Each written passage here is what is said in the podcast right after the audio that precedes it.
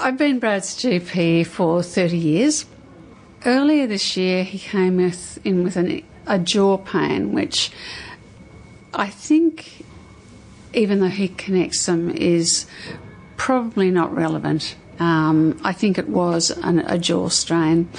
He saw me in September with a, four weeks of a sore throat. Um, it looked red, so we gave him some antibiotics. A month later, it was still sore, but not red. But he had a lot of uh, sort of allergies and asthma and a postnasal drip. So the next step was in terms of likelihood, there was nothing to see really, um, except for swollen nose and um, to trial anti postnasal drip treatment. So we did that for four weeks. And then the next time I saw him a month later, all that was fixed, but his throat was still sore. And it had changed. There was some really localized tenderness on one side, and it was just alarm bells started ringing. And I said, Brad, you just need to see an ENT specialist. And he wasn't keen. He, he said, "Oh, just can't you give me some more antibiotics?" And I said, "No, this is this is weird. You need to see someone." And luckily, he got um, we got to see um, the ENT. I think within a few days. He looked down, saw the swelling, said it didn't look too bad, but we'll wait for the biopsy. And then uh, I think you know the rest of the history from there. Being a GP, being somebody who has had a relationship with Brad for 30 years, in many ways, I guess you've kind of grown up together, haven't you? So to deliver that sort of news, Wendy?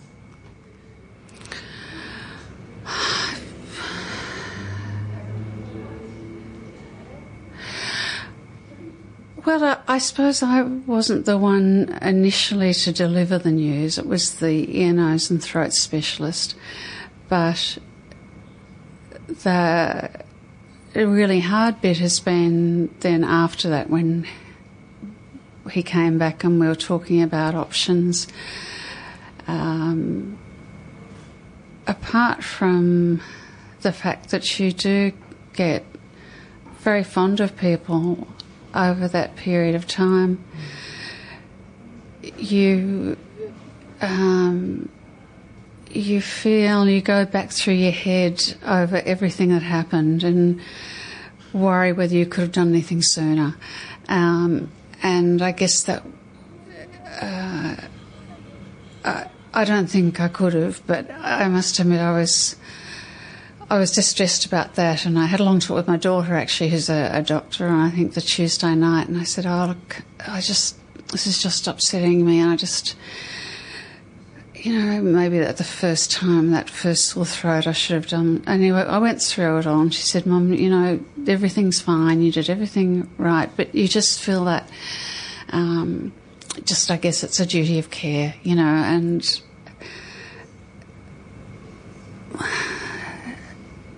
apart, so there's two levels, I suppose. There's the personal just feeling of distress because of what someone you know has gone through for a long time, and then a sense of responsibility that you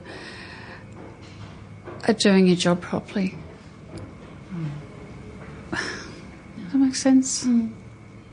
I suspect, sadly, the majority of us these days, Wendy, don't have that sort of lifelong relationship with our GPs. The family GP seems to be disappearing. We may still go to the same practice, mm. but there may be a different GP in there that you see. You know, maybe there are three or four and you rotate through all of them and you don't have one person who provides your health care and your advice and so on for you. Mm. And I think sometimes it's it is perhaps in those sorts of cases easier for people to fall through the cracks mm, a little bit. Mm. I can only imagine that your sense of responsibility from here with somebody that you know so very, very well must be quite different. What do you see your role as now? I guess a number of role, a number of ways. Apart from being as supportive as I can, I suppose is just helping Brad through the medical quagmire of opinions, I suppose, because each of the specialists has their own different slant on things. Um, I'm not criticising specialists at all, but um, it's easy to say to someone, look, I can't make the decision for you.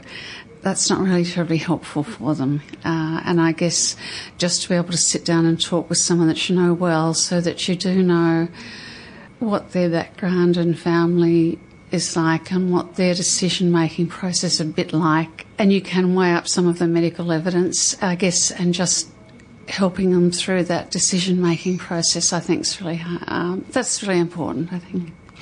Brad has said that one of the most, well, the two most difficult so, things for him so far are upsetting and worrying people that he knows and that he loves. Yeah. That's his number one fear. Mm. The thing that he has found hardest after that is being presented with two treatment options yeah.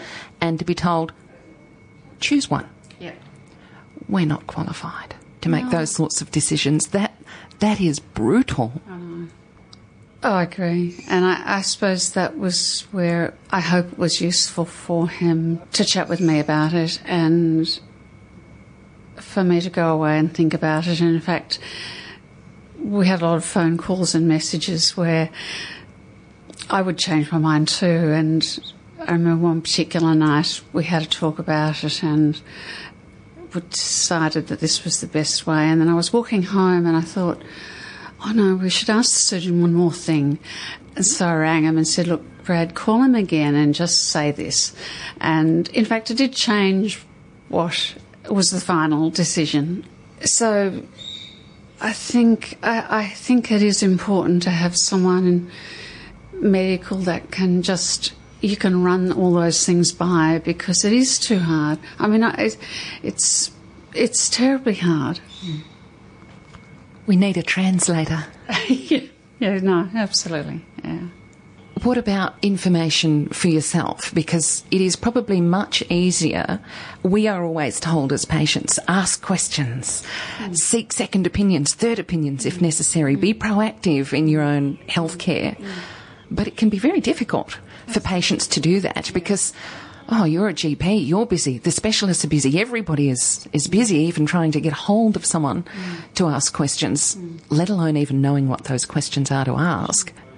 And again, that's where I hope it's been helpful because you can maybe tailor the questions. For example, with the radiotherapy, there are some things you mightn't think of well, you wouldn't think of as if you're a patient in terms of, well, that's, you know, the radiotherapist says, well, it doesn't make a difference. Well, it really does because if you're talking about half the dose of radiotherapy to a localised area and you're going to live with those side effects for 10 years, the radiotherapists don't think about that, you know, and that's really helpful to discuss with you know, one of the things anyway we've been talking about post surgery is how important that bit is. Whereas you wouldn't really know to ask that, I don't think, as a patient, you know.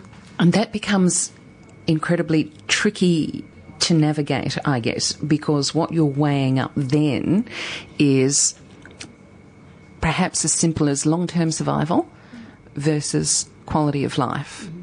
None of us are going to live forever. We probably think we do. Mm-hmm. But wow, what a decision to have to make. But absolutely. And sometimes you don't know. And it's always a collaborative thing. I suppose just knowing the person, you have a little bit m- more invested in helping them through that mm. rather than, well, these are the figures, go away and think about it.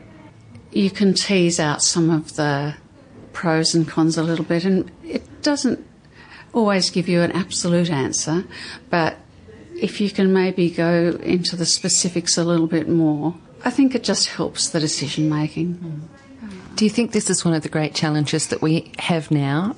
That loss of that long term relationship with family doctors? Because obviously you're hurting. You feel very much the experience that Brad is having to go through, as opposed to someone that you might have seen once or twice. You're always going to care about people's health outcomes. But not that I call you a mind reader, but as you were saying, knowing someone for that l- long means that you kind of know what his sensibilities are going to be. Mm, absolutely. I think it's probably one of the times that is really important to have uh, a long-standing GP.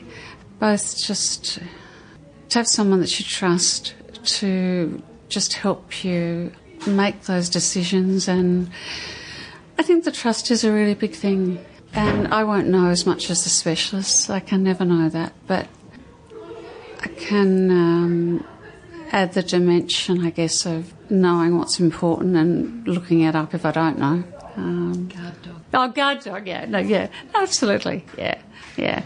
And also maybe having easier access to the specialists. I know one of the frustrations that patients have is when there's something serious like happening, you know, they leave messages and they don't get back. And I suppose we do have a slightly quicker access, so we can ring them in theatre, and though they will ring us back. And I, again, that's they've all we've all got time pressures, but when you feel very much like the person's advocate, you really do push.